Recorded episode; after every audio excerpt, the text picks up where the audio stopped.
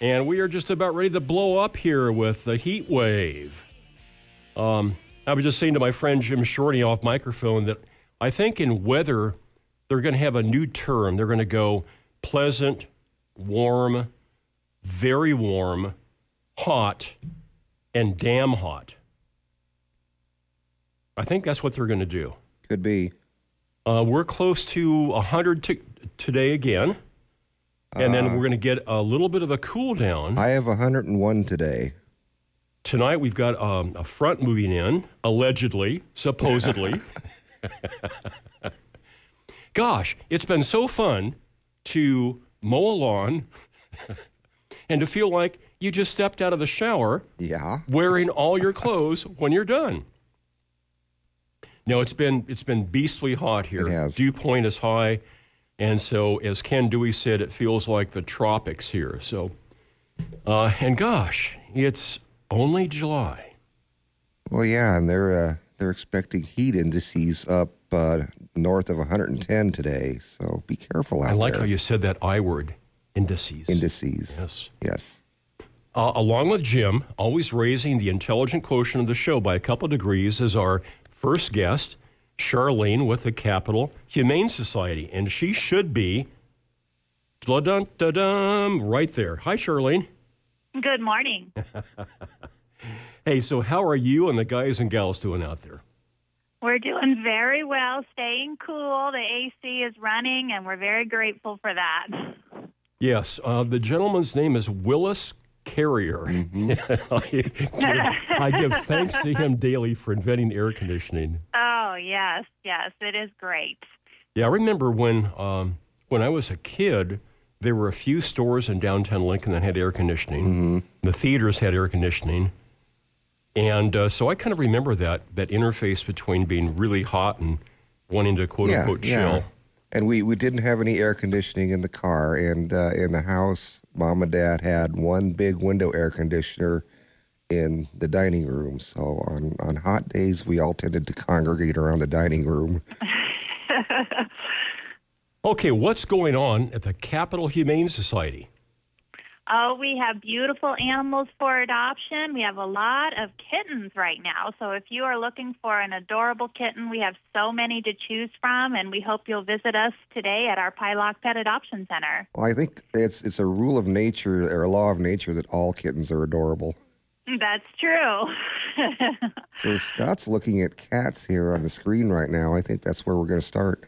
And Okay. Jim, let's invite people at home to dial up capitalhumanesociety.org and you can follow along because there are some great pictures here. Jim's a photographer, so he kind of looks at this with a different eye than most people. But wouldn't you say I, that they. I would say, yeah, they've got some excellent photography. okay, And here, I have to give credit to our awesome volunteers who come in and take these pictures. Mm-hmm. They do such a nice job. they got the juice. Okay, Yep. here we go. We got cats and kittens for adoption. Who's going to start us off? Alexandra, and I bet you like that one, Jim. it's two poses side by side. She is so much fun. You'll Oh, walk yeah. into her little colony, and she's usually hiding under the bed. And then you lift the bed, and she comes out and rolls on her back, just like in that picture. Wow. An invitation to scratch her tummy. Yep. She is about three years old, a tabby cat, full of personality, looking for a wonderful family who has a house where she can relax. Yeah, and two cats are better than one, so there's two Alexandrias. you get both of them in one wrapper. Look at the one on the left and the one on the right. Yep. Okay, so Alexandra, she leads us off with a cute, cute cat. Can I say that? Cute cat? Cute cat. Say that three times real fast. Cute cat, cute cat. Cute. Yeah, Okay, cucumbers. Okay, here we go. Our next cat is. Jet Puff. And Jet Puff is one of our Shire cats. So in his photo there, you can see he's kind of hiding in his little hidey hole. Um, he has long white fur, two years old, a neutered male. Really a sweet, sweet cat. Um, but you might have to ask specifically for him because he might be hiding when you come to visit. But he hopes his perfect family will be visiting today. Uh, nice pink nose and pale blue eyes. What a pretty kitty. Uh huh. Ex- yep, exactly. Just like the planes that fly overhead, Jet, J E T, Puff. There you go, Jet Puff. And I think that's the first jet puff that we've ever had on the show. I think so. Yeah. Um, maybe maybe a sleepy visions. Um, I don't know if it's mournful or sad, but Jet Puff would like some attention. So go out and ask for her. And her buddy is Tommy, and Tommy is a Siamese, beautiful blue eyes, a very engaging personality, about three years old, looking for a family that will give him lots of attention, and he does seem to get along well with other cats. Tommy, can you see me? Tommy, can you hear me? Hey Jim, look at the look at the coloring there. It's like okay, let's let's let's make the head really dark brown, almost black, and then the body we're kind of kind of go to a what would that be a sable, a saddle, almost a some highlights in there. Yeah, beautiful cat. Kind of a uber Siamese. There we go. Yeah. I like the Who song you did too. That's perfect. Alexandria, Jet Puff, and Tommy, can you hear me? Tommy uh, uh, is part of that gang of three there. So pictures are up at capitalhumanesociety.org. And if you get really excited, go out and see him. Here's Charlene with Hours Open. Please visit us at our Pieloch Pet Adoption Center. Uh, we will be open today and tomorrow from 11 to 5:30. Woo! Woo! I'm supposed to be a dog barking. Who let the dogs out? Okay, we got dogs next, and who's up? We're going to start with Aspen. I knew you were going to say that. Aspen it has the cutest look on her face. What? She's about eight years old, a Siberian Husky with blue eyes, big blue eyes in the photo. Uh, very sweet, loves to explore, is looking for a family that will provide her with excellent care and plenty of exercise. Uh, so if you know all about Huskies and think she might be perfect for your family, we hope you'll ask about Aspen. Uh, the look on her face, you must have showed her the weather forecast for today. What? A second treat? One in both hands? What? oh, beautiful dog. Beautiful, beautiful dog. Oh, dog. yeah. Okay, Aspen's got a buddy. He or she is. Kane. And Kane is a pit bull mix, a very happy dog, about a year old, loves to go and go and then go a little bit more, just full of energy, uh, fun, loving, ready to find a family that will provide him with a very happy life. So if you need a dog to get you off the couch and out exercising, this is probably for you. Mm-hmm. Yep. Great, great markings on Kane's face. What a happy looking dog. Very alert. Cool dog. Okay. Mm-hmm. Take a look at Kane and Aspen at capitalhumanesociety.org. And then there's Lady. And Lady is a basset hound, about two years old, a spayed female, really, really cute. We know there's a lot of basset hound fans out there, so if you're ready to adopt, we hope you'll consider Lady. She is a sweetheart looking for a family that will give her a very fabulous forever home. Now, that's interesting. The coloring on the middle half of her looks kind of Dalmatian. Definitely not a Dalmatian. This is a Basset. yes, yep. So if you're a hound fan, she might be the best pet you've ever had. there She is ain't, ain't nothing but a hound dog. There is, there is a rear part to that dog too. You just don't get the front part. You just and lady says, "Yep, yep. See out there. I'm ready to go through that right there. That's where I want to go. Can you take me out there?" Outside, yeah. Let's go. Um, always great to look at all these pictures of cats and and uh, dogs for adoption. CapitalHumaneSociety.org. Um, and if you want to have some cool fun this morning or afternoon, go out and see them. Here's Charlene again with Hours Open. Visit us at our Pieloch Pet Adoption Center. We'll be open Saturday and Sunday from 11 to 5:30. Okay, Charlene, what are you doing to beat the heat? What's Charlene's secret? Definitely use good judgment and stay in the air conditioning mm-hmm. whenever possible. Drink a lot of water. Um, again, just be smart. Um, know that uh, we and our pets have limits, so we need to just use uh, our good wisdom and uh, play it safe. And uh, I'm going to add uh, that when folks, when you walk your dogs, and you can feel the heat coming up through your tennis shoes. Guess what your dog's feeling through the pads of their feet? Mm-hmm. So I, I, think in a hot day, I think the concrete is probably about 110, and asphalt, that's that black stuff, gets up to about 130. So yeah. keep your keep your dog on grass if you can. Well, and on a day like today, you might just want to hold off on that walk. And, yeah, until uh, do, dusk. Yeah, until dusk or later. Yeah.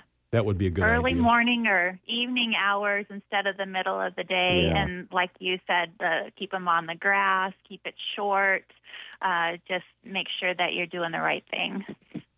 Mac hasn't enjoyed being inside during this hot weather. He wants to be outside, but he, he goes outside, outside. And, and, then when I say, come on, he's right inside again. So yep.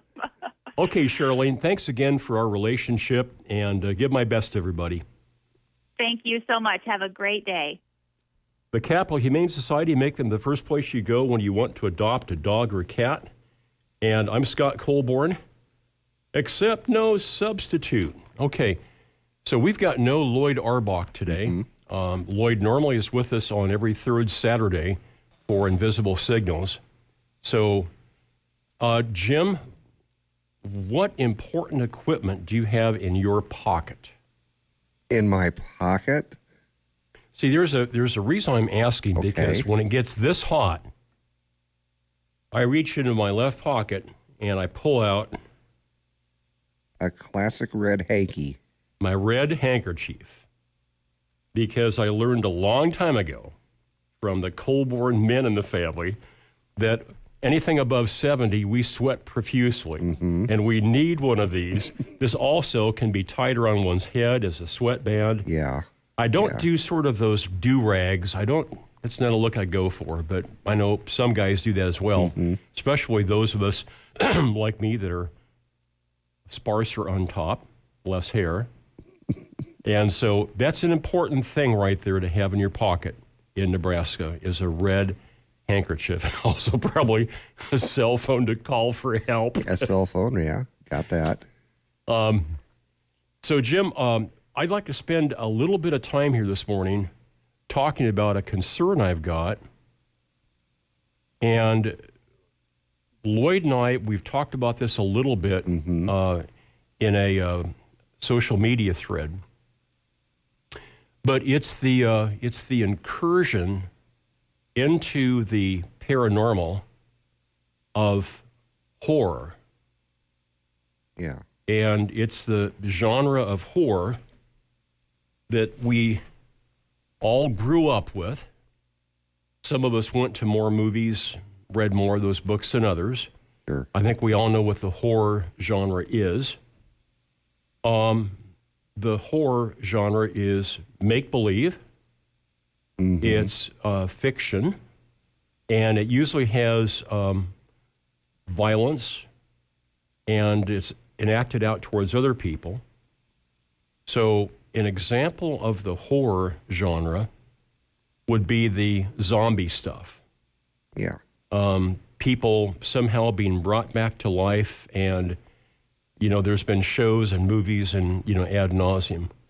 So I have been invited to two, if not three, horror cons to give a presentation, and I politely declined at all of them because I don't see that in the paranormal, the real paranormal as I call it, that there is a a uh, entry point for horror. I think when we bring in horror and mix that in with ghosts and UFOs and out of body experiences, not only does it dilute the real nature of the paranormal, mm-hmm. but it also introduces that aspect of fear, of terror. Um, the Hollywood and motion picture industry, the TV folks learned a long time ago that if they ratchet up that fear factor, they believe they can sell more seats. Well, yeah, people want to be scared, which personally I don't get that, but I, that's the way it is, and fear sells.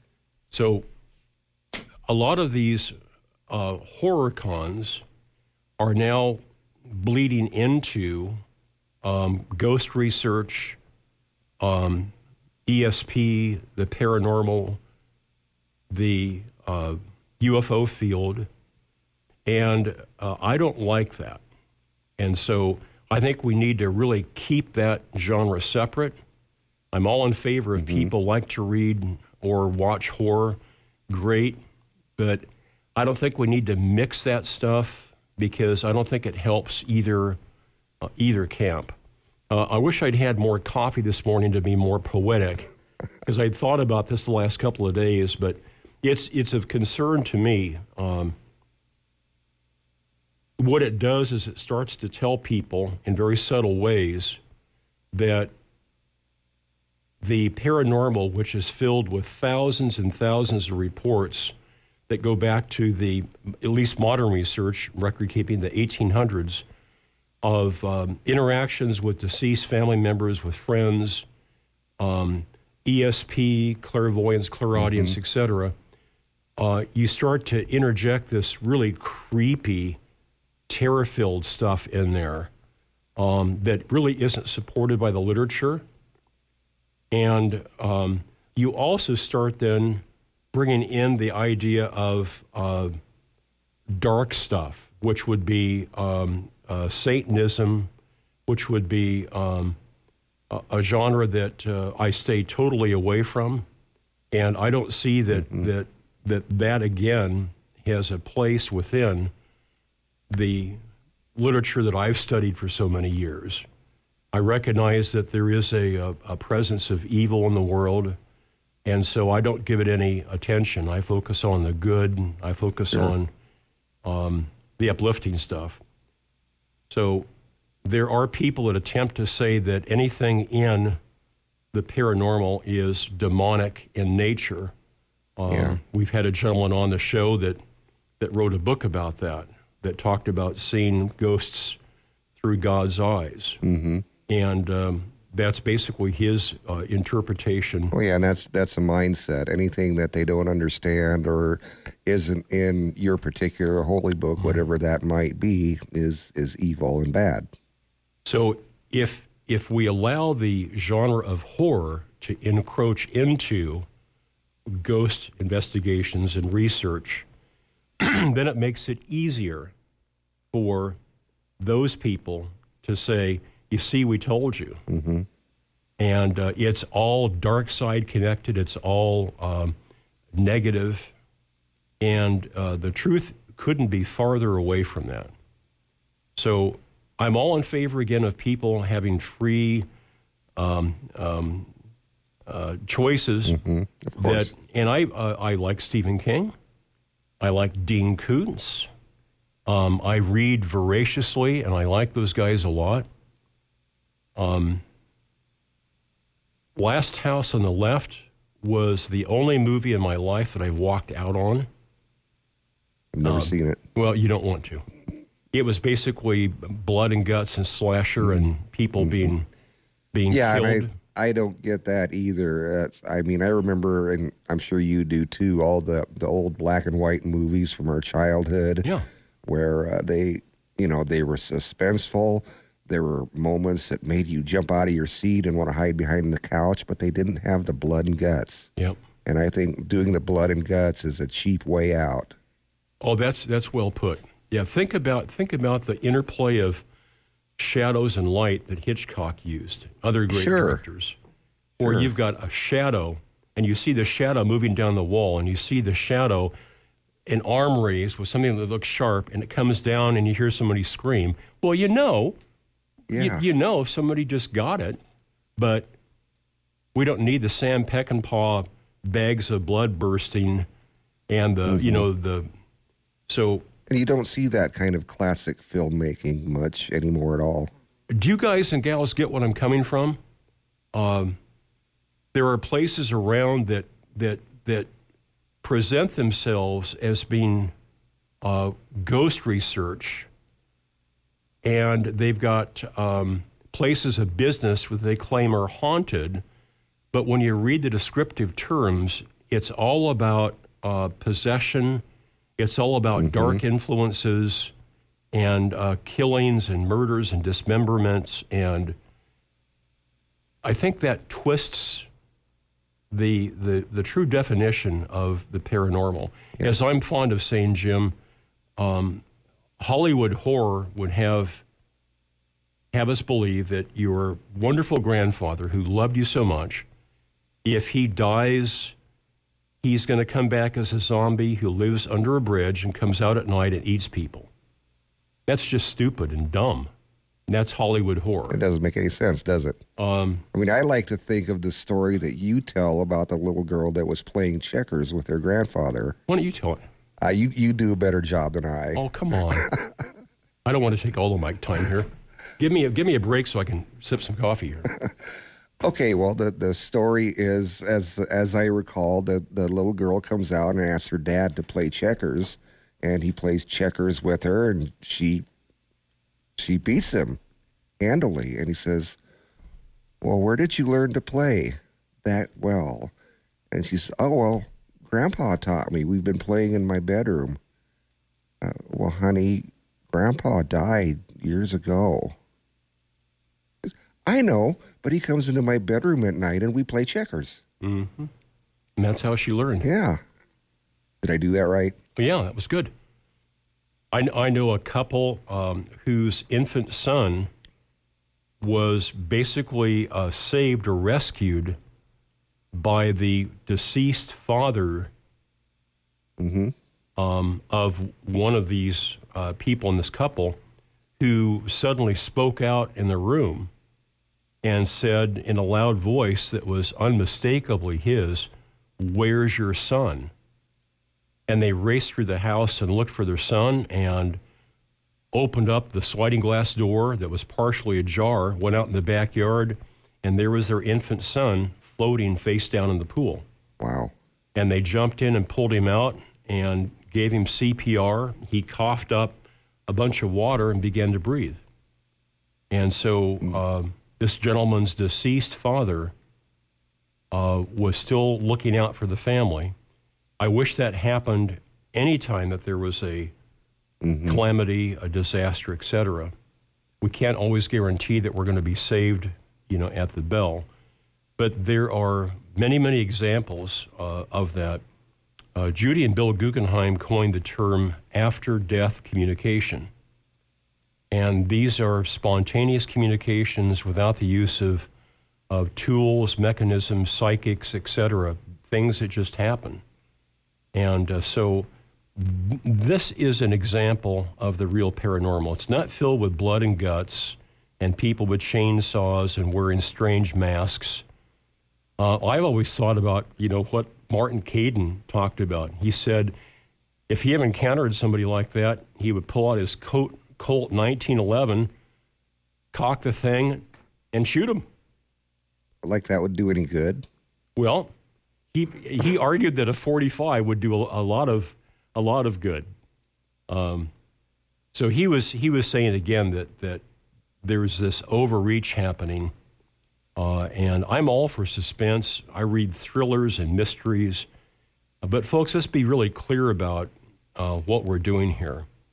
Uh, when you see a um, an event that purports to be about ghosts and research, and you see people that are presenting horror related stuff, the author of Dismemberment 2 and I Survived the, the, the Axe and all this stuff, um, just understand where they're coming from.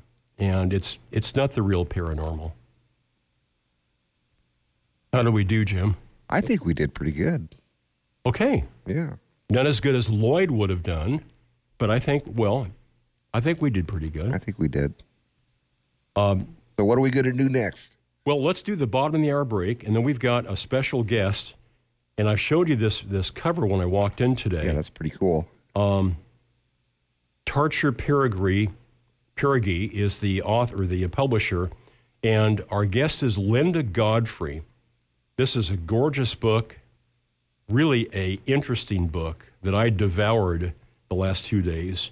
It's called I Know What I Saw Modern Day Encounters with Monsters of New Urban Legend and Ancient Lore. I should have bookmarked it too, but there's actually a uh, one or more reports in here too from Nebraska. Oh, good. 'Cause we do have strange creatures here, and I'm not talking about our studio staff either. Yeah, here we go. Yeah, so we'll talk about we got the Nebraska in the index here. Good, so we'll look at that. So it's a great book, and uh, Linda Godfrey is always an interesting uh, uh, guest. She's a journalist, and we'll kind of learn about how she got interested in this genre through her own experience as a journalist covering a story in Wisconsin. And uh, I think that when we look at some of these uh, reports, I think again it, that it, it helps us to understand that that reality is far greater and maybe wilder and weirder and stranger than we've all agreed upon. And look at, geez, look at the, the back cover there. Our friend Rosemary Ellen Guiley has written a review. Um, Nick Redfern, Nick who's coming up yeah. next week as a guest, he's on here with a review. Interesting stuff. So we've got Linda Godfrey up next. I know what I saw. I'm Scott Colborn, and Jim Shorney's here. You guys and gals have joined us. It's great to have you. Please stay tuned. We'll do some announcements and be back with our guest, Linda Godfrey, on exploring unexplained phenomena.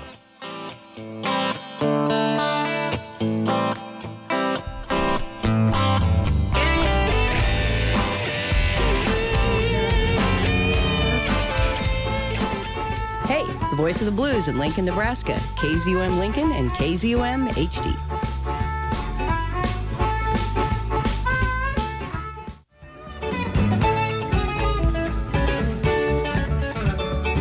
Salute the life, spirit, and music of Jerry Garcia and the Grateful Dead, all while supporting KZUM. Our Jerry Garcia birthday bash returns on Friday, August 2nd, 8:30 p.m. at Bodegas Alley with live performances by the Jerry Pranksters and Root Marm Chicken Farm Jug Band. All proceeds from cover charges at the door and raffle ticket sales will benefit KZUM. That's the Jerry Garcia Birthday Bash, a KZUM benefit on Friday, August 2nd, beginning at 8:30 at Bodegas Alley. Find out more at kzum.org.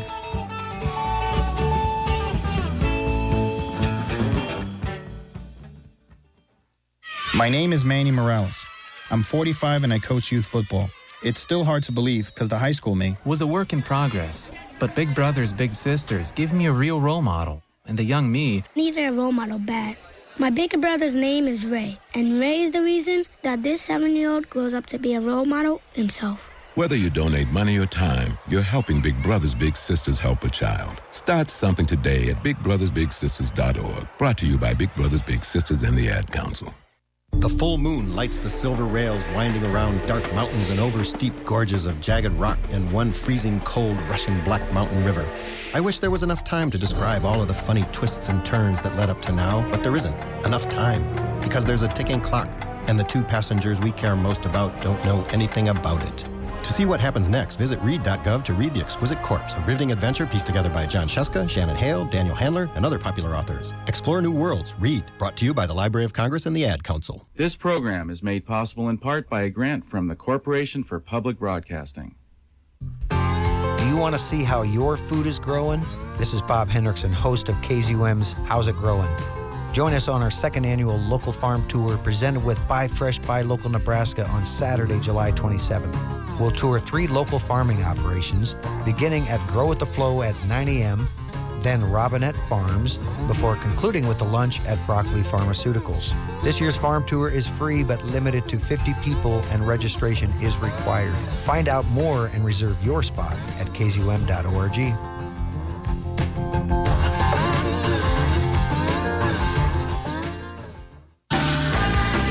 Hi, I'm Vic Valverde, and I'd like to invite you on a musical journey of both sound and rhythm to a place I call Mesoterra. We'll travel far from commercial culture and just a step or two away from the abstract. So join me on Saturday afternoons, 3 to 5 p.m. for Mesoterra, right here on KZUM.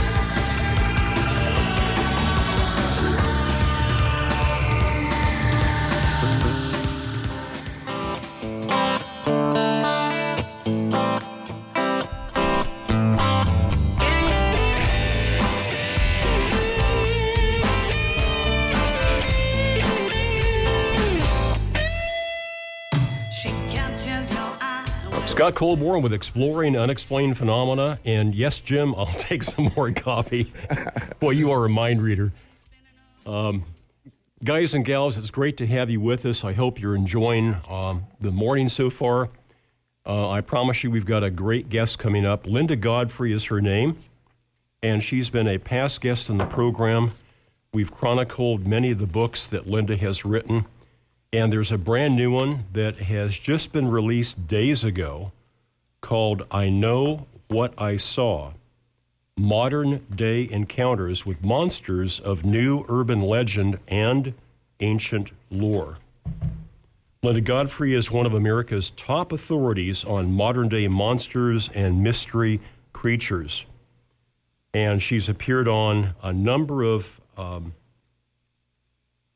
shows radio shows, TV shows. She just had a big uh, appearance on Coast to Coast. And she's written 18 books that include Monsters Among Us, Real Wolfmen, Weird Michigan, and the classic The Beast of Bray Road. The brand new book, I Know What I Saw. Folks, let's welcome Linda Godfrey. Hi, Linda. Good morning to you. Good morning to you. Um, I know. I think we find you in Wisconsin. Uh, is is it hot there? Do you have the same heat wave striking that's that's hitting us down here? It is hot. It's like in the in the mid to high 90s, and the humidity mm-hmm. is like around in the 70s. So it's like a sauna, pretty much. But I'm so blessed to feel that I have um, air conditioning. It's something I haven't always had in my life, and it just makes all the difference. What a blessing. Oh, don't we? We sleep so much better. Yes. We, we function and perform so much better. So uh, Right. Willis Carrier was the gentleman that invented air conditioning. He's one of Scott's heroes. yes. and- Bless his heart. Yes. Bless his little heart. Yep. Linda, I'm old enough that I remember a car that my grandparents had. They had this metal tube on the side of the car that they would fill with ice, and there was a, uh port that came into the back window. And as you drove down the road, the air would go through this tube over the ice and then come into the car. And that was the first attempt at air conditioning at the car. Wow, how ingenious. I, I talked with a friend uh, last night about uh, uh, Linda and Jim. Can you remember being younger and going with uh, friends to a, a drive-in movie theater, and Oh, you're gonna, you're going to see a couple of movies, and it's the sun's gone down, but it's still about 90 and high humidity. Mhm. what we put ourselves through. And mosquitoes are coming in the car, but you can't close the window because you'll, you know, bake. Uh huh.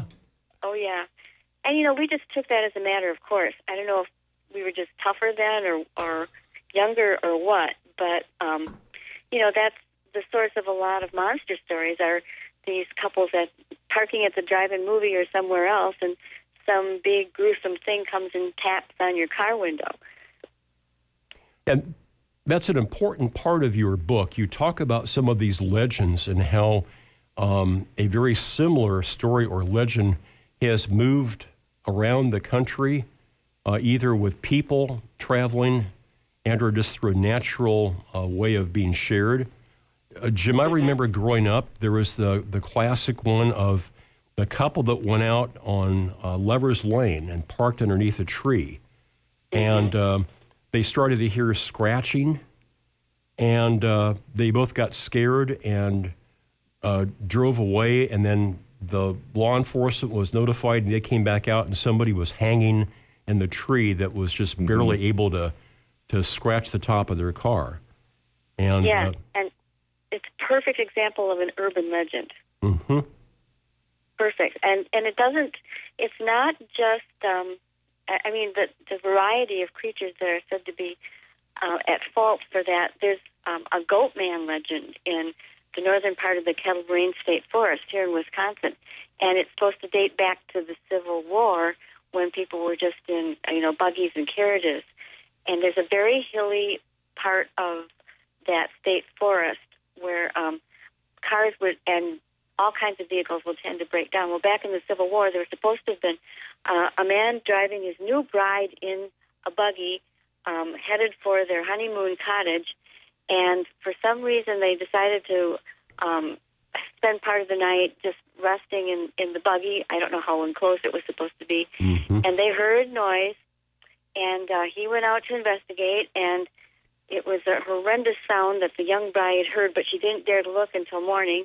And then when she did finally look, she got carefully out of the buggy, found these giant footprints that led to a tree, and that's where her fiance was, or actually bride or groom, I guess it would be. So, and and that that legend goes for um, upright dogmen. I had a one that was like a black panther that was bothering a couple in their car in Illinois. Um, there's another one in Michigan, and where it's supposed to be a Native American spirit guardian, and you name it. It it fits so many situations, and that's how I really usually tend to identify an urban legend when you've got the same story, different place, different time, but everything happens the same way. hmm What do you suppose the original basis was, or that kernel of that legend? Did it start out with anything that was, was factual or truthful? What have you found, Linda? Well, you know, actually, that kind of attack um, is very, very true to life when you consider mountain lions. And at that time, back in the 1800s, mountain lions were ranging all over the, the Western Hemisphere, from Canada down through all parts of the U.S. They were they were quite prevalent, and they tend to hunt at night. They're pretty large. A male mountain lion can be six to seven feet long. They're very good at taking out any kind of prey by surprise. And what they do is, um, the if it's a, a human or sometimes an animal, they often die a quiet death because the mountain lion will bite them in the neck, and therefore they can't scream or anything. And then the next thing that happens is they drag it away, and they can drag away things that weigh two or three times as much as they do. They have a unique method. And up in a tree, if they can get it, um, somewhere else, if not, then they'll kind of kick some dirt and leaves over it and hide it, and then they can come back to it. So they might have all been based on mountain lion attacks, for all Mhm. we know. hmm Linda, tell the audience uh, how you got your start uh, as a journalist and uh, what you experienced uh, writing for a paper. Right, yeah, and I call myself the accidental werewolf chronicler because I never ever expected it. My degree is in art and art education. Um, I actually have worked as an art teacher in some public schools, but my husband being an engineer, um, we moved around quite a bit. That's how they advance as they and they get sent to different projects. And so um, I did some different things, and one of my objectives was to become a published cartoonist. And I was trying both for daily comics and for editorial cartoons. And it's very, very hard to break into that. It's uh, just the odds are just kind of astronomical. And I got frustrated, and so I went to. This is back in um, around 1990. I went to our local county newspaper and said, "Look, I'll do cartoons for you for free. I just really need to have some published things." And they agreed, and they liked my work, and so I did that for probably about a year. And then one day, um, no questions asked, they said, "Hey, one of our reporters just quit. Do you want to be a reporter?" And I said, "Sure."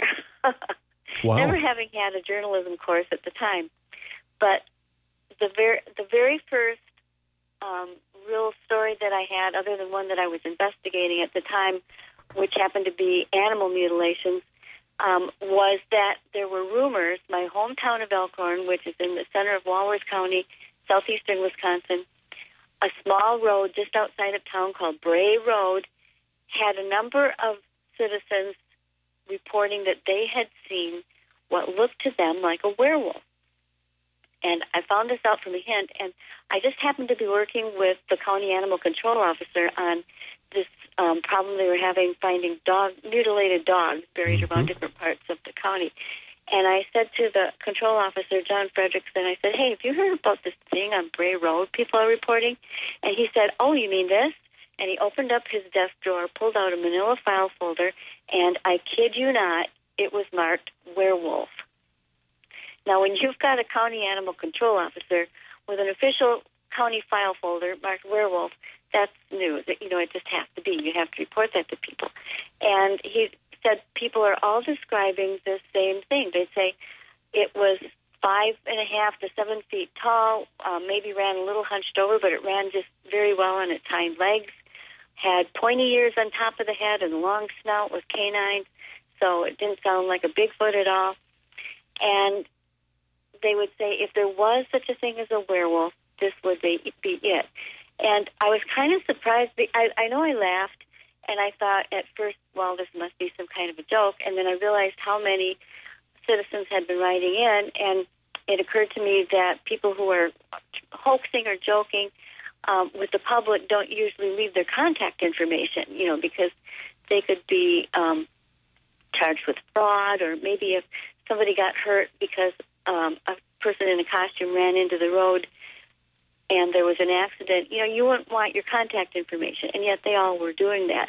And then when I went out to interview them, they were a very diverse lot, uh, male, female, um, all different ages, and they struck me as being truthful. Some of them seemed still really frightened by it, mm-hmm. and um, none of them took back any of it. They told me their whole stories. And I remember my editor and I thought it would just be kind of a little local interest. I I really thought it was either going to be something like uh, a warning that there might be a dangerous animal around, which people I thought had a right to know, um, or it might become one of those campfire tales that turns into a legend. And it was just astonishing when we ran that story on New Year's Eve weekend, 91 92. It was a very slow news week. My other story that week was about this elderly couple that played piano for for area nursing homes. You know, so you you couldn't get. It was a very heartwarming little simple story. You couldn't mm-hmm. get much more different than the Beast of Bray Road. And I had to come up with a title. And I thought, well, I did not think it was a werewolf then, nor do I now. Which, in which it would be an actual wolf changing into a man or a man changing into a wolf. And so I thought, well, beast can denote any kind of animal, really. You can, you could call a rat or a mouse a beast if you wanted to. And it had that nice alliteration with Bray Road, so I went with that, and it just stuck. And then, lo and behold, within about two weeks, we were inundated. It went out on Associated Press, and I had um, not just regular citizens looking up the newspaper's uh, phone number or writing me longhand letters because the internet was not then what it is now. Um, but radio stations, TV stations, first from Milwaukee and Madison, and then from um, everywhere. We even had Inside Edition at the time. And by the way, um, Inside Edition is this week on their InsideEdition.com website. They're running that old uh, documentary that they did when they came to Elkhorn. Bill O'Reilly was the host at that time, if you can imagine. So I'll be darned. Kind of a nice, uh, nice coincidence. So that's on, and, and you can go to to uh, their station and, and watch it, along with a newer interview that, that they did with me. But um, we were receiving this attention, and people were saying to me things like, "Hey, don't laugh at this," or "You Mm-hmm. maybe should be afraid because I have seen it. Um, it almost attacked my brother et cetera, et cetera. And they were coming not just from Bray Road, not just from Walworth County, not just from Wisconsin, but from around the country and the world. I had a couple stories from people who had uh, uh, relatives who were in the service in France during World War II, saying that they saw them. Um, Germany, Virgin Islands, at you know places you would never expect, and uh, I found out um, that there had been a similar situation in Michigan a few years earlier in 1987 when a disc jockey near Traverse City decided to have some fun and raise some money, and he wrote a little ballad um, that he partly made up, and he freely admits that, um, about the dog man of Michigan. Somehow it never took off the same way the Beast of Bray Road did, but he had the same reaction where people started contacting him saying, "Don't make fun of this; it's real." So that's kind of kind of how I launched, and I I followed this for ten years. Still had people writing in every once in a while. I would make an update to it, and when 10 years were up, I had another story that I wanted to tell. I wanted to write a couple of books. And so 2003 was when my first book, The Poison Widow, came out, mm-hmm. and then my second book, The Beast of Bray Road, Tailing Wisconsin's Werewolf. Mm-hmm. And that just set the whole thing rolling again. Here I am, 27 years after that initial appearance of The Beast on Bray Road. Uh, this is Linda Godfrey, and author of 18 books. This brand new one that just came out uh, July 16th. I have right. a, a hardcover that is a gorgeous book. It's titled I Know What I Saw Modern Day Encounters with Monsters of New Urban Legend and Ancient Lore. And Linda's website, it's very easy to find. Linda Godfrey, that's G O D F R E Y dot com. Linda, give the audience a description of this beast of Bray Road. We've used this term dog man. Uh, is that an accurate description? Um, I think that it can be, although most of the time these look more like wolves. Um, they resemble in their variation in fur color and length. You know, there's everything from long, shaggy, dark fur to the light gray that you think of with a wolf. Um, but they always have the pointy ears on top of their head, the long um, jaw, the long jaw and snout, and they're often noticed to um, hunch a little bit forward. And people will say, most startling of all, it was running on its hind legs, you know, very, very well, as if it was used to doing that. And many times people would see, would first spot it crouching or sitting or just standing by the road on all fours, and then it would stand up which is pretty shocking, or it would be running along um, on its hind legs and then drop to all fours and, and go off in another way. So it obviously had had both abilities, but um, it's very unusual to in, in the way that they described it, and they each and people still describe it this way, and you can tell most people um, are not really familiar with the exact anatomy of a dog's leg. If you ever try to draw draw one and you don't have a good model, you'll run in trouble because their what would be our heel bone is up in the air. They run on their toe pads. We would call it our heel that's up several inches off the ground, but uh, and we call it their hock for an animal.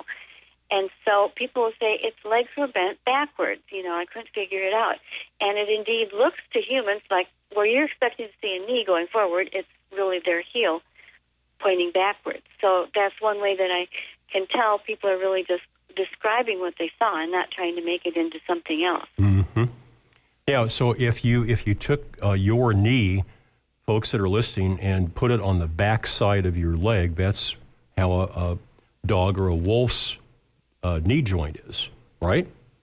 Well, sort of. Um, it, it actually the the heel area is the part that points forward, and then their knee is up in more where we would call the thigh. It's a little higher up on the leg, mm-hmm. and that's why um, if you ever just you can just look at any picture of one dog, and then once you understand that and know the part that's pointing back is our heel, the hock, um, then it all makes sense. Then their dogs their dog legs make perfect sense to us. Mm-hmm.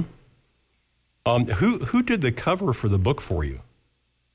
The cover was done by the art staff at um, Penguin Random House, the publisher. They mm-hmm. have a mm-hmm. great art staff. They've done all four of my, my books that I, I did for them. And yeah, I was real pleased with that. So, uh, what what was the, the genesis for this book project? I know what I saw. Um, you you had written a number of books uh, in or around the subject, and how did this uh, project come together? Well, it was actually about three years ago when we started. Believe it or not, it's probably the the longest I've ever taken to get a book from uh, signing the contract to uh, release day uh, for several reasons. But um, the editor I had, uh, it turned out that there was a merger coming up along the line. I didn't know that between Penguin and Random House, and so there was a lot of personnel changeover. But the editor that I started out with, um, he's actually a, a published author himself, um, had looked at my other books I had done for them and said, you know, I would like you to write a story about these creatures and how they compare with the urban legends that we have today. Um, are they more related to that, or would they be more related to ancient myths, the weird creatures we see painted on Egyptian um, temple walls, for instance? And just kind of contrast and compare. And that really caught my imagination because so many people ask if they're related to those older things.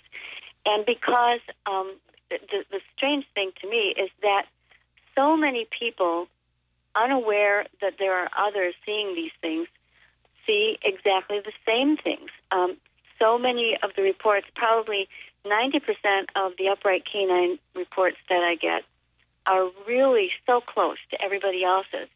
And so many of these people, until they happen to see one of my books, or there are other venues now where they could also see it, um, will feel vindicated because they've always felt alone. They've never known that anyone else has seen this thing and think maybe they're crazy all those years or they've told their family or somebody they knew and been made fun of and then, you know, clamped up.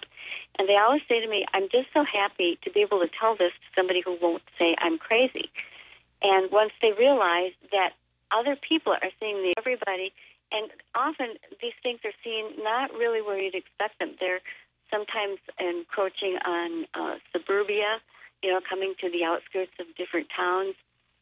And it's the same way with the Bigfoot. You know, people who see Bigfoot generally see a very limited set of characteristics. You know, it's much bigger, wider than a human, covered with fur, um, a flattened face that is very human, human looking, um, hands instead of paws. You know, they're also very, very close to one another and vary no more than um, the variations that we have just in, in the humans that we know of. If you think about it, um, humans can be anything from um, you have our, our, our small people who may be three and a half. I I think that the, the most famous one, um, for some reason, his, his name should be right on the tip of my tongue, but I'm not getting it. He was really only about um, you know two and a half feet tall, and he was a perfect miniature human, um, very famous in in circuses. So, and then we have those um, Florensis Island hobbits that were found recently, and, and they're actual humans. They have a few differences.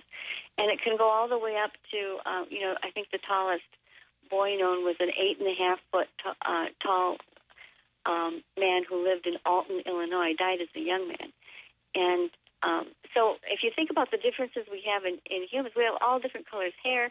Um, there's even a hair gene or a fur gene that can be switched on um, to uh, enable people to grow hair all over their bodies. They they look very animalistic, but they're completely human. It's just something that's there. There's a Mexican uh, family that um, has this gene, and some of them have been uh, have become sideshow performers or acrobats, that sort of thing. Um, but it's um, it doesn't mean that they're animals in any way. They're still humans. So if we can have that variety in our human genealogy, um, it shouldn't be surprising that there are minor differences like hair color or um, size or shape of the head, that kind of thing. Mm-hmm. Linda, let me take the top of the hour break, and I'd like to ask a favor of you. Um, I'm holding your gorgeous book here, and I've got it open to page 206. Mm-hmm. Uh, under the chapter Dire Dogs is Oh, a yeah. story, Nebraska Nemesis. And could you uh, could you grace us by reading that story for us? Sure. Um, you would like me to Would you Yeah. like me to read what they, um, how they wrote it? Yes, we're here in, in Lincoln, Nebraska. We've got a worldwide audience, but I'm always interested in, in reports from Nebraska. So Sure. I had my coffee cup in hand last night, and I turned the page and I saw Nebraska Nemesis. Whoa! okay, it's sure great to have you here, Linda. Uh, let us take our break. We'll be right back. Okay. This is Linda Godfrey. Her website is easy to find. Linda Godfrey, G O D F R E Y dot com.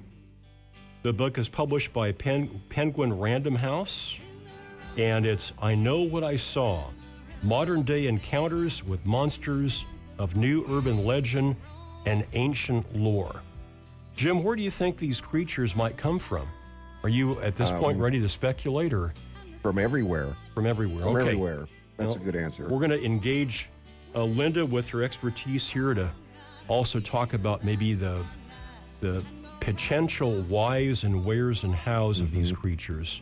Um, that's as much fun, I think, as some of the the actual reports too. Yeah. Um, so coming up is Nebraska Nemesis, one of the Why, stories. why here are you from- looking at me when you say that? We'll be right back, folks, with um, Linda Godfrey. It's sure great to have you out there.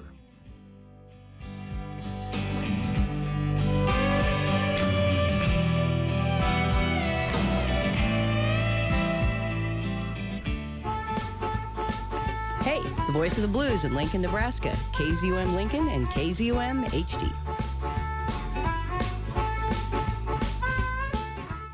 Support for KZUM comes from family owned and operated Butherus Maser and Love Funeral Home at 40th and A Streets in Lincoln, offering services that allow families to plan ahead according to personal wishes, chapel facilities to accommodate all faiths, and grief support materials for the family following a service.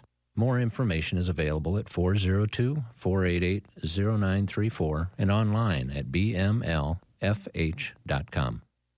KZUM's Summer Concert Series is every Thursday at 7 p.m. through August 1st at Stransky Park near 17th and Harrison. This week on July 25th, the live Soulful Roots of Emily Bass and the Near Miracle with food by Pork Centric. Special thanks to this season's sponsors Dietz Music, Butherus Maser and Love, and Shirts 101. That's this Thursday, July 25th, 7 o'clock at Stransky Park. Find out more on Facebook and kzum.org. Support for KZUM comes from Maha Music Festival, Friday and Saturday, August 16th and 17th at Omaha's Aksarben Village, featuring Lizzo, Jenny Lewis, Muscle Cousins, Shark Week, Omaha Girls Rock, and many more. Plus activities from over 30 local nonprofits. Passes, schedule, and more at mahafestival.com. My name is Manny Morales. I'm 45 and I coach youth football. It's still hard to believe because the high school me Was a work in progress, but Big Brothers Big Sisters give me a real role model, and the young me Neither a role model bad. My bigger brother's name is Ray, and Ray is the reason that this seven year old grows up to be a role model himself. Whether you donate money or time, you're helping Big Brothers Big Sisters help a child. Start something today at bigbrothersbigsisters.org. Brought to you by Big Brothers Big Sisters and the Ad Council. Hi, I'm Vic Valverde, and I'd like to invite you on a musical journey of both sound and rhythm to a place I call Mesoterra. We'll travel far from commercial culture and just a step or two away from the abstract. So join me on Saturday afternoons, 3 to 5 p.m. for Mesoterra, right here on KZUM.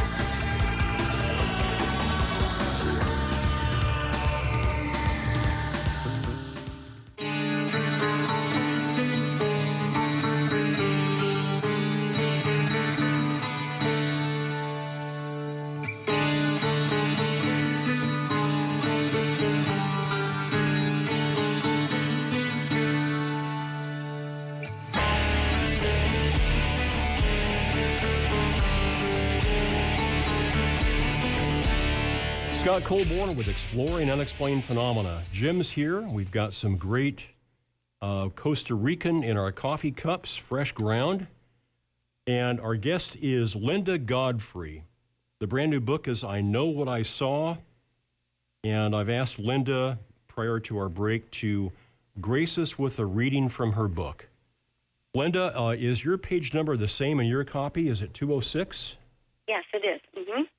Okay, uh, this is in a chapter called Dire Dogs. And what what is the definition of a dire dog? Dire dog is the name that I came up with because I started right from the beginning getting sightings reports of canines that were way bigger than any normal canine. They'd be described as the size of a uh, mini horse or a Shetland pony or a bull calf. Wow. So that's pretty big, you know, and, and much bigger than most of the the uh, the regular upright canines are being described at. And they also seem more aggressive. They were not on their hind legs; they were on all fours. So I was calling them quads, and I didn't really know exactly what to do with them right away. And so I was kind of piling them up, and then I realized that for this book, I had a sizable number. It seemed like they were increasing, and that I should actually, um, you know, put them together in something. So, and I call them dire dogs because they have this same. They they look different from one another often in terms of their. Some some had almost like puppy ears. Some had shorter snouts. So they seemed like they might have been more like dogs than wolves. Um, and they also seemed more aggressive. Um, they would, in many of the instances, um, just rush toward a car and ride or just run alongside of it.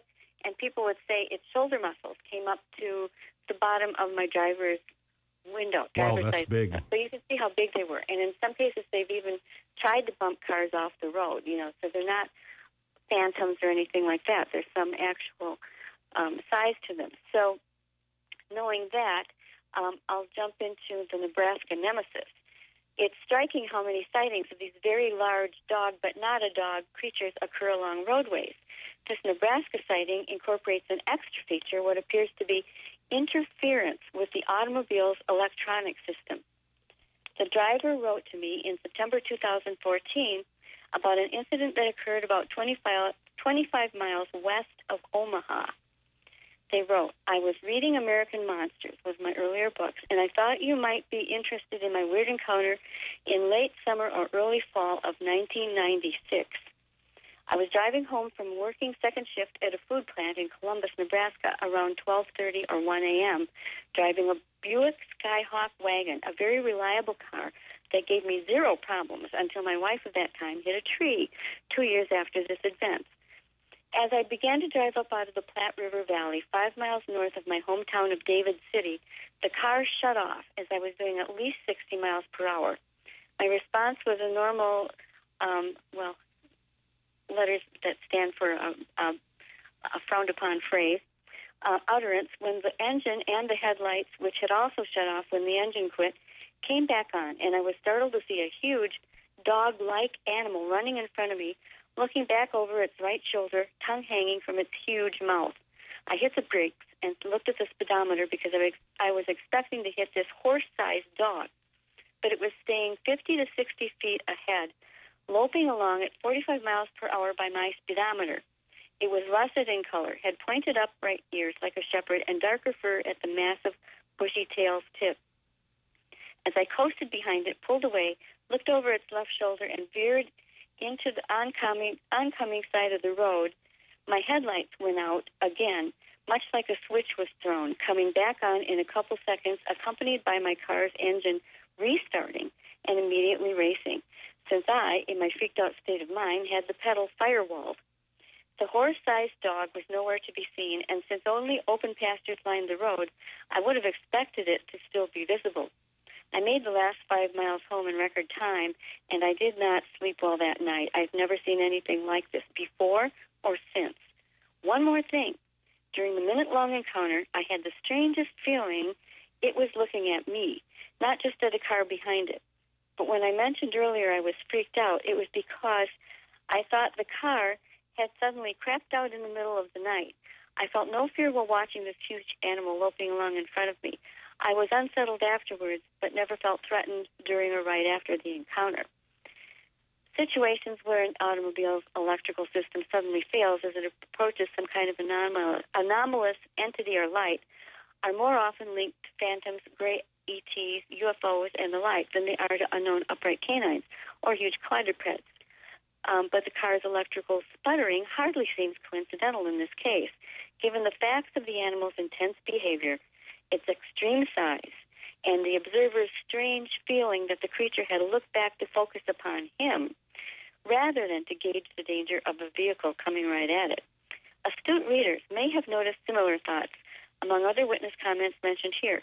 I wonder whether a strange feeling was the lasting experience by those hapless campers in the Nahanni Valley, that's up in Canada, thank goodness, before their heads were liberated from their bodies. Uh, that's Linda reading Nebraska Nemesis from the chapter Dire Dogs, and the book is I Know What I Saw. Um, so if this was just one report. I would judge or evaluate this differently than one of a number of reports that you've got. And Yeah. when we look at this chapter and we realize that you're getting maybe a sampling of a unknown total number out there, then it causes one to sit upright. Um, I've, you know, we've all been around big dogs, right? We've seen big dogs. Um, But imagine being in a car and having a dog as you're driving along, running alongside your car with its shoulder muscles level with your car window. Now, we're talking about a huge dog, and we're talking about a dog that somehow has uh, almost a greyhound speed. Uh, the size combined with this ability to run, uh, and uh, Linda, it, it's not the, the sole report. I've heard other reports of creatures running alongside a car that was going uh, 50 to 60 miles an hour. Right, right. And even in this chapter, I mean, I've got a whole chapter on it, and I had other incidents that I could have put in. I just kind of picked, picked and chose the ones that I thought um, were most impressive and complemented each other best. You know, so they happen quite frequently. But did you notice um, this witness used the term horse-sized which, for a dog? I mean, uh, one of my sons has a Bernese Mountain Dog. It's huge. Um, Alsatians are another giant dog breed, and people will say it was bigger than the biggest dog breed. Now, how would they get this idea on their own? You know, because they um, there haven't been, to my knowledge, any areas where there was a big cluster of them right in the same spot at the same time. You know, they seem to be um, more spaced out, and everywhere from Nebraska to New England to Canada, you know, they're all over the place, but they're not usually in. Uh, there's, there's not a real hot spot of them that I have found so far. I also So- find this report interesting, Linda, that there was um, uh, mechanical or electrical interference that the car uh, endured, the driver experienced. So, if this guy in this Buick Skylark wagon would have been driving down the highway and experienced mechanical malfunctions in a quote unquote normal situation, again, I would evaluate that differently than during this ultra strange, extraordinary experience, seeing this creature to have the car malfunction at that time. That to me is going beyond coincidence. Right, and also um, this type of electronic malfunction or electrical system malfunction is fairly common in cases of other anomalous phenomena. Um, for instance, people who see UFOs and they come a little close may find that their car suddenly stops operating. Um, there's a so-called ghost light in several places. Um, there's the Brown, Mar- Mo- Brown Mountain lights in Texas, the Marfa lights. Um, up in Michigan, they've got the Paulding light. And um, I was on a PBS radio show up there in Michigan one time, or excuse me, no, this, well, it was between Wisconsin and Michigan. It's equal close to that border. And I had person after person after person call into that show and say, you know, it came up to our car. Um, all the lights went out in our car. Everything that we had on just failed and stopped. And someone will even say they saw it going, passing through their car. And the same thing happens. Um, in Monsters Among Us, I've got incidents of that where um, people see a colored fog rolling through that doesn't seem related to anything else. It'll go through the car, and while it's going through the car, all the electronics are turned off. So this seems to be sort of a common thread.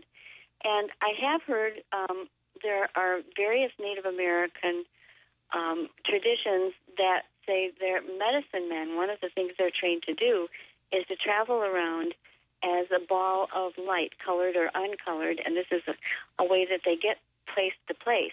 Oh, easily. interesting. And Interesting. yeah, it's very interesting.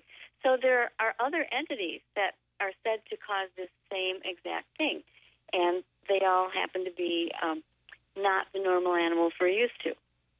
That's an interesting uh, corollary there with the balls of light uh, and the connection with the medicine man. Uh, Right. A, a late friend of mine was uh, Kenneth Bordeaux. His uh, Lakota name was Three Eagles, and he was a Lakota medicine man. I personally was in a room with him. We were both seated in the back of the room, and a person was at a lectern, probably about 20 to 25 people in the room, and the person at the lectern was talking about their extraordinary personal experiences, somewhat UFO related, um, and some other uh, more ESP and psychic stuff going on. So I happened to turn my head to my right, and on this back row, with my back to the wall, I look to my right, and I'm looking over about 10 feet at three eagles. And from the back of his head, I see this ball of energy. If you, I, I hate the word orb, but this uh, this spherical round ball of energy about the size of a, um, uh, uh, orange to a, uh, a, a hard ball, a baseball, rise up and travel on the exterior surface of the wall, move diagonally then to the corner of the room, which is another 10 feet, and then from there travel again diagonally up to the edge of a window that had blinds pulled down to prevent the glare from entering the room. And when it reached the, the edge of that, that window frame, uh, it vanished. And so after this presentation was over, I went over to my friend Three Eagles and I said, uh, This is what I just saw.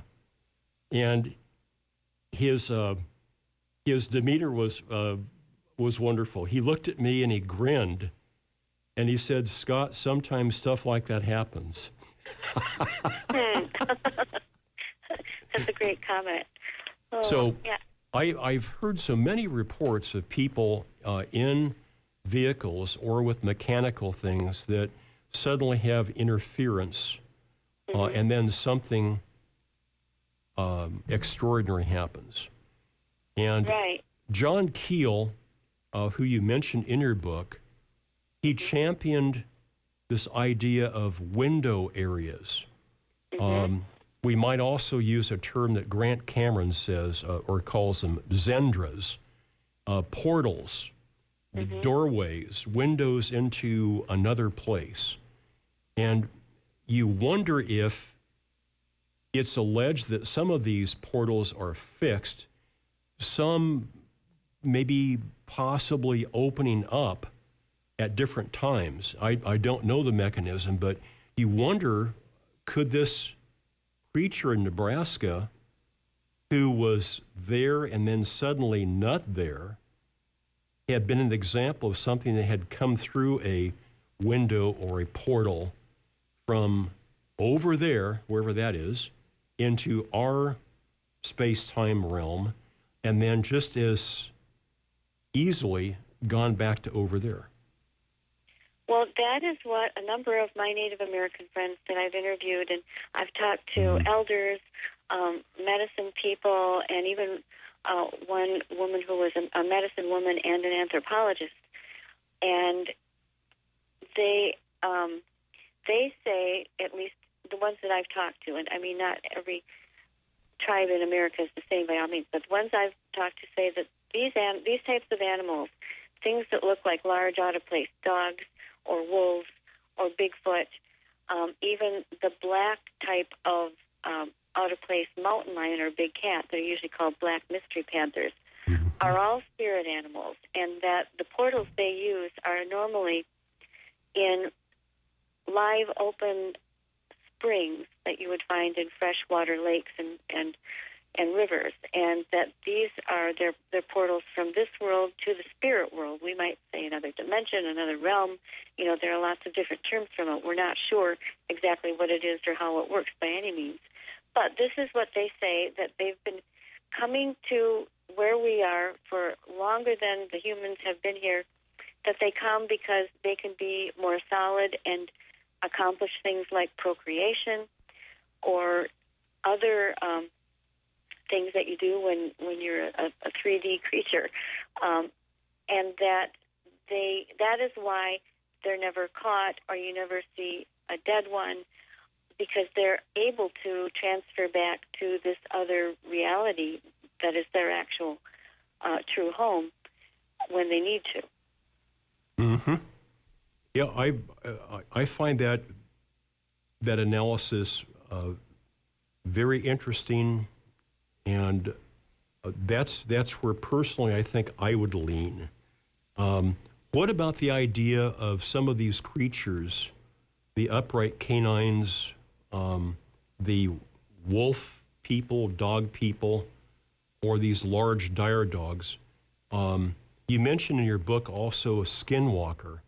And what what is that term for the audience that may not be aware of that? How does that figure into a speculation as to what these creatures are, or where they come from?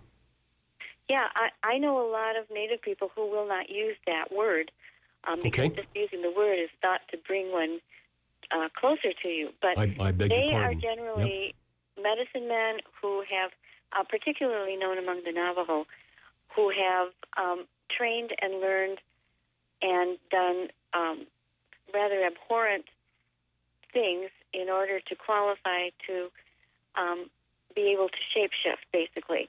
And some believe it's an actual um, changing of the whole body. Um, others believe, in a, some some books that I have found on um, apprentices talking about their masters, and I don't mean uh, Castaneda, but le- lesser known books, have described it as being more of a projection. You know, you mentioned the, the aura, the the energy field that you can see around people sometimes, and we all have an electromagnetic field. Any any live creature does, and some people believe that it can be trained and manipulated to depart from the body, go somewhere, do something, or to kind of cover the actual human body, sort of like um, a tightly fitting fur suit that is really just a projection that uh, can be withdrawn at will. And normally, they're they're not known to have a good reputation in most cases. Um, they're they're up to no good ac- according to most of the the accounts that I've read of them. Mm-hmm. So um, that that would be the general description. hmm Um, I heard a presentation uh, last year by Grant Cameron where he was talking about uh, the Skinwalker Ranch, and he was using um, a series of analogies where he talked about these extraordinary experiences. If we can use that as an umbrella term, they tend they tend to mirror back to us aspects of who we are with that, that thread being consciousness. And so he talks about a number of very positive experiences that people have had where they have been peace seeking people, they have been uh, out uh, looking for a connection with one of these uh, uh, beings, uh, intelligences, doing a um, close encounter watch party uh, with a, a bunch of people. And then he contrasted that with some of the reports from the Skinwalker Ranch, where you've got these ex special forces guys that are armed to the teeth, that are trained in extreme violence and know how to use uh, any number of methods of lethal force.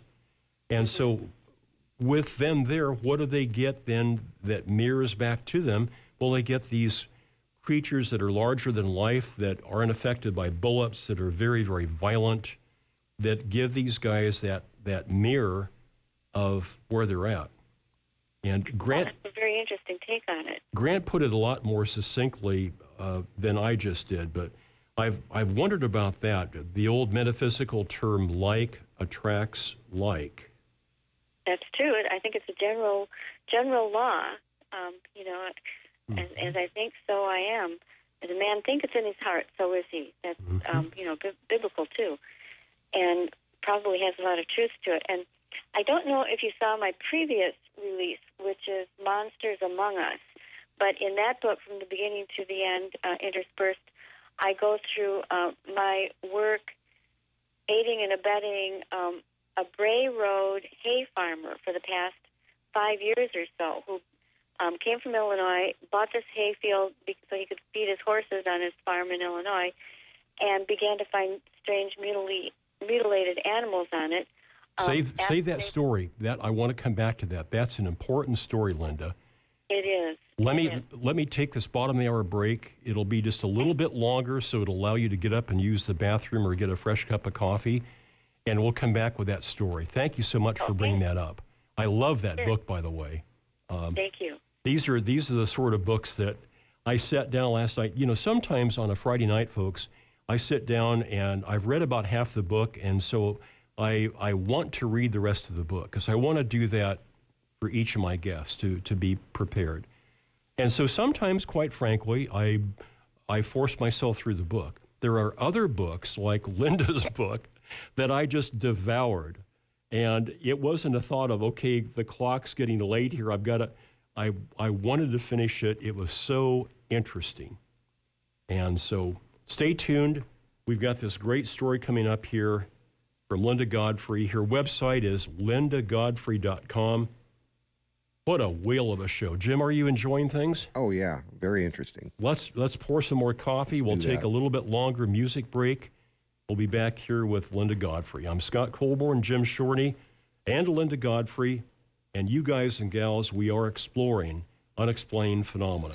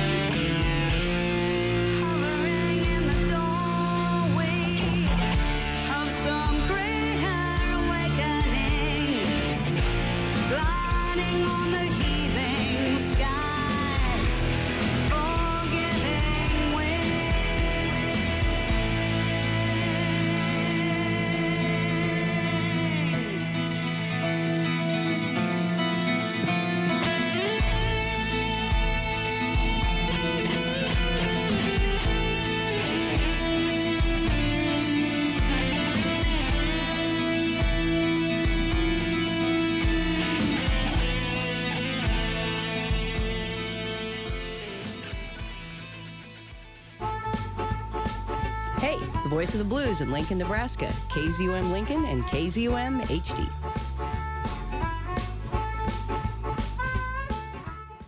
This Week in Lincoln is supported by the local venues listed here. This is live music coming to stages this week in Lincoln. Saturday, July 20th brings Salt Creek's If You Were There release show to the Bay at 7:30 with Death Cow, author, and parking lot party. Blackfoot Gypsies and Steady Wells start at 8 at the Bourbon. Wade D. Bowen comes to Bailey's Local at 8. And day two of Zoo Fest kicks off at 1 at 14th and P with a lineup featuring Blues Ed, the Bottle Tops, the Bruce Katz Band, James Harmon, Mavis Staples, and Empire Strikes Back. On Sunday, July 21st, the Playmore's Country Night features Mackenzie Jalen and Tammy Hall at 8, and Annie and the Bang Bangs play Duffy's Tavern at 8 p.m. with Red Cities. That's live music happening this week in Lincoln. Support for KZUM comes from Maha Music Festival, Friday and Saturday, August 16th and 17th at Omaha's Aksarben Village, featuring Lizzo, Jenny Lewis, Muscle Cousins, Shark Week, Omaha Girls Rock, and many more. Plus activities from over 30 local nonprofits. Passes, schedule, and more at mahafestival.com. The full moon lights the silver rails winding around dark mountains and over steep gorges of jagged rock and one freezing cold rushing black mountain river. I wish there was enough time to describe all of the funny twists and turns that led up to now, but there isn't enough time because there's a ticking clock and the two passengers we care most about don't know anything about it. To see what happens next, visit read.gov to read The Exquisite Corpse, a riveting adventure pieced together by Jon Scieszka, Shannon Hale, Daniel Handler, and other popular authors. Explore new worlds. Read. Brought to you by the Library of Congress and the Ad Council. Hi, I'm Vic Valverde, and I'd like to invite you on a musical journey of both sound and rhythm to a place I call Mesoterra. We'll travel far from commercial culture and just a step or two away from the abstract. So join me on Saturday afternoons, 3 to 5 p.m. for Mesoterra, right here on KZUM.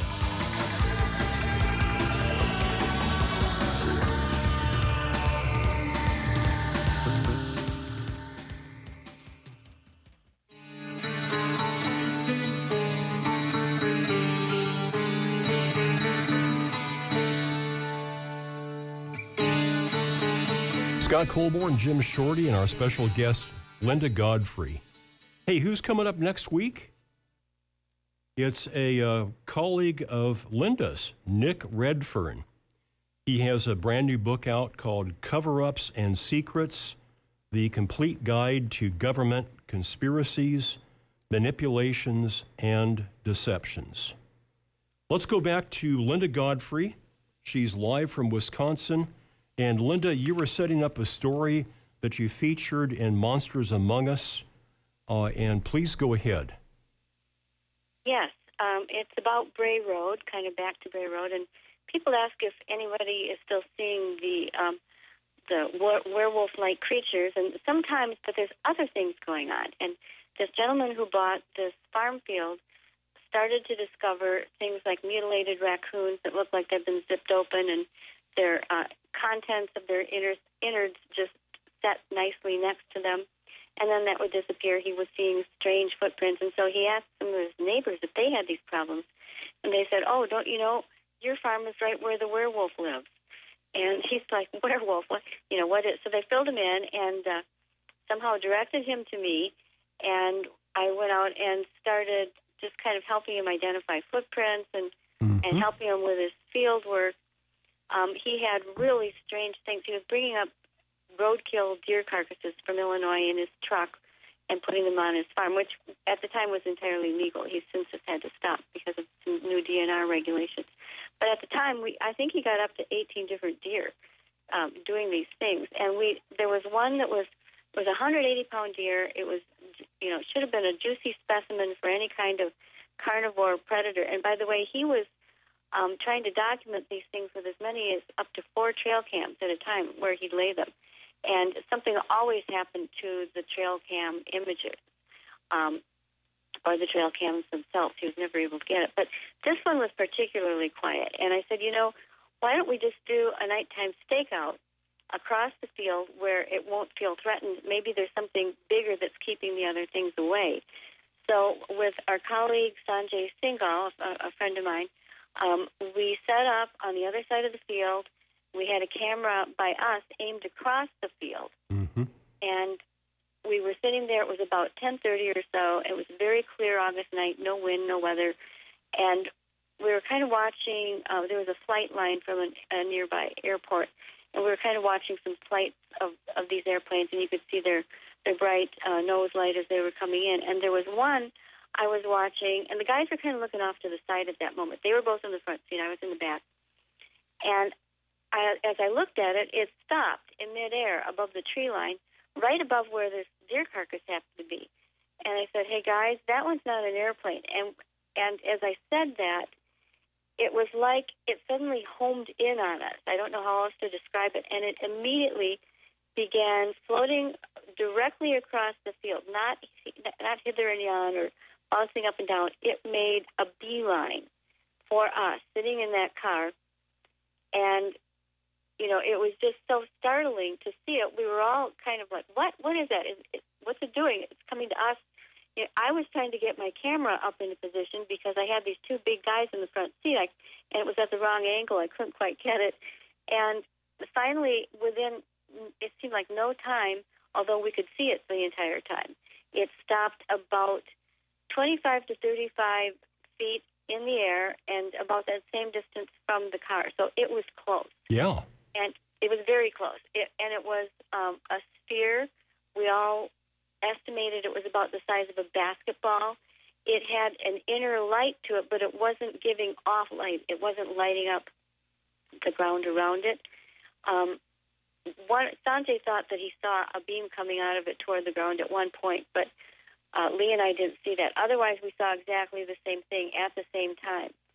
And Sanjay had a he had a big um, flashlight torch type of thing in the front seat, and he suddenly felt just motivated. His, car window was down to stick it out the open window and shine it on this thing, and he did that.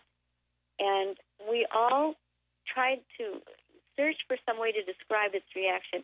We all felt, first of all, that it was surprised, which is an odd thing to feel about a ball of light, but we all felt it was surprised. And then we watched it. Um, the closest word we could come up with is jitter, because it didn't quite, it blinked out, but it didn't go super smoothly. It was like it was jittering a little bit, and then it was gone. We couldn't tell if it had reappeared somewhere or if it just blanked out forever or if it went back to wherever it was.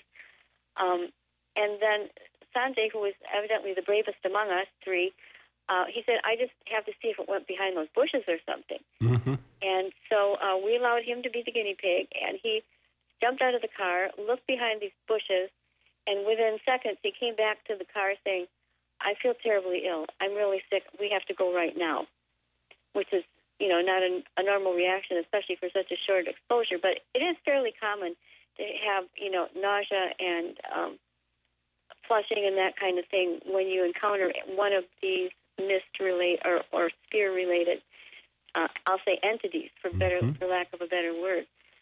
So um, we left at that point and just every you know we we still talk about it every time we get together because it was something three pretty well trained observers saw at the same time all agreed upon and was connected to the one spot where all the action happened out there in that field. Did anything uh, later on that night that you're aware of happen with that carcass then? Um, no, as far as I know, it just stayed as it was. And um, Lee, his name is Lee Hample, the owner of the of the, um, the hay farm, has had other strange light phenomena. Mm-hmm. For instance, he was leaving one time, leaving his property, and uh, pulled out onto the road, and this giant round ball of light immediately began to follow him. And I think there were actually two because he thought it was a truck or something. And he'd speed up, and it would speed up. He could get never get a, a glimpse at whatever the vehicle was. And he got to the intersection with with the highway, um, and he turned to look at it. He said, "Well, now I'm going to see it," and it was just gone. The light was gone. There was no vehicle. There was nothing behind him, but it followed him all that way. So, yeah, there there are some things still happening out there, definitely. Uh, this is Linda Godfrey, and um, she's written a number of books, Monsters Among Us, and this brand new book, I Know What I Saw Modern Day Encounters with Monsters of New Urban Legend and Ancient Lore. And Linda's website is her first and last name, Linda Godfrey, G O D F R E Y dot com.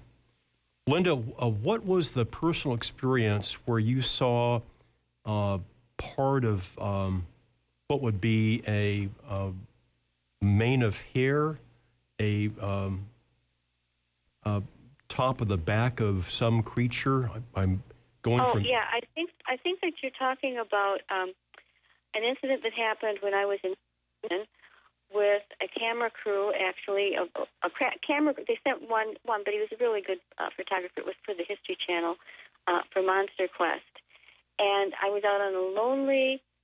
This was back in like 2006, I believe. I was out on a lonely gravel road with them. It was about um, two or three in the morning because that was the time these three people had had a sighting, two different sightings actually. One, and they were both of upright dog men or wolf men. One was about six feet tall and brown furred. The other one they said was about seven feet tall and gray furred on two different occasions. And we had a spotlight, a floodlight type of thing, set up in the center of the road because nobody was using this obscure gravel road at night. There was a uh, an abandoned building right nearby. And all night long, we kept um, seeing the motion sensor go off by that building, and we were seeing green glowing eyes in the wo- in the um, bushes. So something was there, and all of a sudden, um, at a time, of course, when the photographer was turned the other way, something came r- tearing out from the left side of the road, ran just through the edge of that spotlight, so that what I saw was the spine of something. The spine was upright, was covered with gray fur, and it was large. And it ran across the road. One of the witnesses also saw it at the same time and immediately insisted we go home at that point. But it ran across the road and temporarily blotted out a sign that said, um, it, well, it was, it was just a road sign, a reflective road sign. And That's a pretty big it, creature it would have had to have been seven feet tall in order Wow. to blot that out. Wow. So I don't know if that was the dog man or what, but all I can say is that I saw the spine of something Mm-hmm. gray furred that was erect and stood seven feet tall. So, uh, most of us, Linda, that grew up that had any sort of, of training, either with scouts or um, other camping groups and the military, we know that we have great respect for nature and we have great respect for um, guns. So, I've thought to myself, the chances that somebody or a group of somebodies are out there running around with costumes on or disguises trying to mimic a uh, alleged creature that's offset by the knowledge that there are people in rural areas that that carry guns in cars and pickups the old uh, rack on the back window of the pickup Yep. and they are not afraid to pull the weapon out and shoot and yeah, exactly. It's dangerous for everybody. Yeah, it's- and for that to be true, Scott, there would have to be like uh, a nationwide um, collusion and planning that would make it the biggest, best hoax that was ever perpetrated on mankind. You'd have to have all these, you know, hundreds and hundreds of people with fursuits, um, unrelated to one another, and different kinds of fursuits. And this, I've often thought that night, could that have been a human in a fursuit? Well, the temperature was it was actually almost exactly like it is in Wisconsin today, in the upper 90s, and Really hot. What feels like almost 100% humidity. Anything running around that area in a fursuit that night would have probably passed out from dehydration. um, a government um, secret experiment uh, trying to come up with a new form of, of soldier or fighting machine. Uh, you've gone through in, in the book a number of possible explanations. Uh, And I really appreciate, Linda, the tone and nature of your book. I know what I saw because I've really tried to champion letting the witness, in their own words, tell their story. And Right. I salute you as a journalist for, for following that edict because I think we learn so much when we can actually read and hear those witnesses, their choice of words, the manner in which they're describing something. Uh, I would pref- I would prefer that over somebody else trying to, to paraphrase their remarks. So Right. Uh, I think it's much more believable and, and trustworthy too. Yes. You, uh, young lady, you've had a busy July so far. I know you had a big coast to coast appearance, and um, I looked at your website and saw a lot of your uh, engagements, your appearances. My goodness, you are busy. Well, it's especially hectic when it's book release week. And thank you for calling me young lady, by the way. That's that's, that's lovely. You can call me that all you want. but um, yeah, it, when when there's a book release, there's kind of a big hoo ha, you know. And and uh, my wonderful publicists at Penguin Random House have set up a lot of things for me. I've been in Chicago and um, Madison and Milwaukee, and um, heading. Or I'm going to Chicago this week, I should say, and, and a few other places. Um, the last book, they actually sent me around in New York City, which was different and a lot of fun too. Mhm. So, so Well- yeah, it's it's fun, and people as long as people are interested in the book, I'm I'm happy. What is your What does your husband and family think of of your work? They're very tolerant. Um, my husband is very supportive. He's not um, a general believer, but he has had some experiences Mm-hmm. Um, that that he can't deny. Uh, being my husband, so I, I guess I I like to say I keep life interesting for him. But he's an engineer, a civil engineer. Uh-huh. You know, so he's he's kind of a numbers and facts kind of guy. Yep. and and yet he has seen too much of what has happened to deny, um, you know, that there are things really beyond our um, explan- best explanations and, and understanding.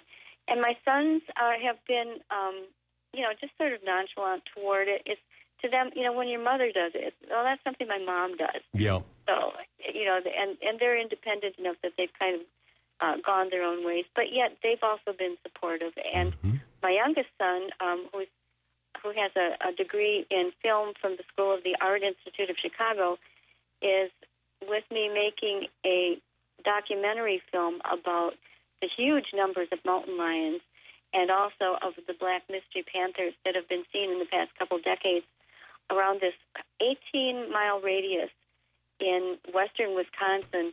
And there are well over 150 sightings documented. Over half of them are black mystery cats, which are not supposed to exist. No. And there are many more we know of for sure that just aren't, you know, part of the, the list. So I think one could safely say uh, 200 or more just in the past several decades in this one little spot in Wisconsin. And what is the deal there? So that's we're making. It's called Return to Wildcat Mountain because this place even has a mountain called Wildcat Mountain that's been there. It was named by the settlers that came. Linda, thank you so much from your, your busy schedule to share your knowledge and your uh, experiences with us. I appreciate you uh, as a journalist chronicling uh, many of these uh, reports, and thank you so much for taking time to be with us. Oh, you're very welcome, and thank you so much for having me. And uh, a special thank you to all of your listeners as well. Uh, Linda Godfrey, her website is just exactly that, lindagodfrey.com, the author of 18 books, and this current book with the gorgeous cover, very provoking. You want to pick it up and, and open it. I Know What I Saw Modern Day Encounters with Monsters of New Urban Legend and Ancient Lore. And stay in touch with Linda on Facebook as well as through her website, lindagodfrey.com. Uh, Jim, we're just uh, minutes away from beta radio, and I have no idea what's happening today. I think we've got somebody out there waiting to come in. Okay, they are welcome to come in if they I- want I, to. I saw someone come in the door. Yep. So beta radio is going to come up at uh, 12 o'clock noon. Yep.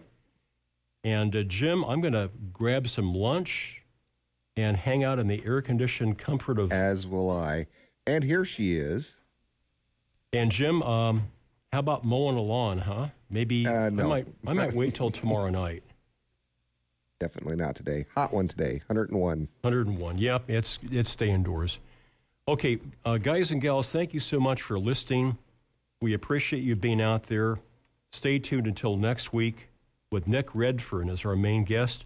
I'm Scott Colborn and Walk in Beauty.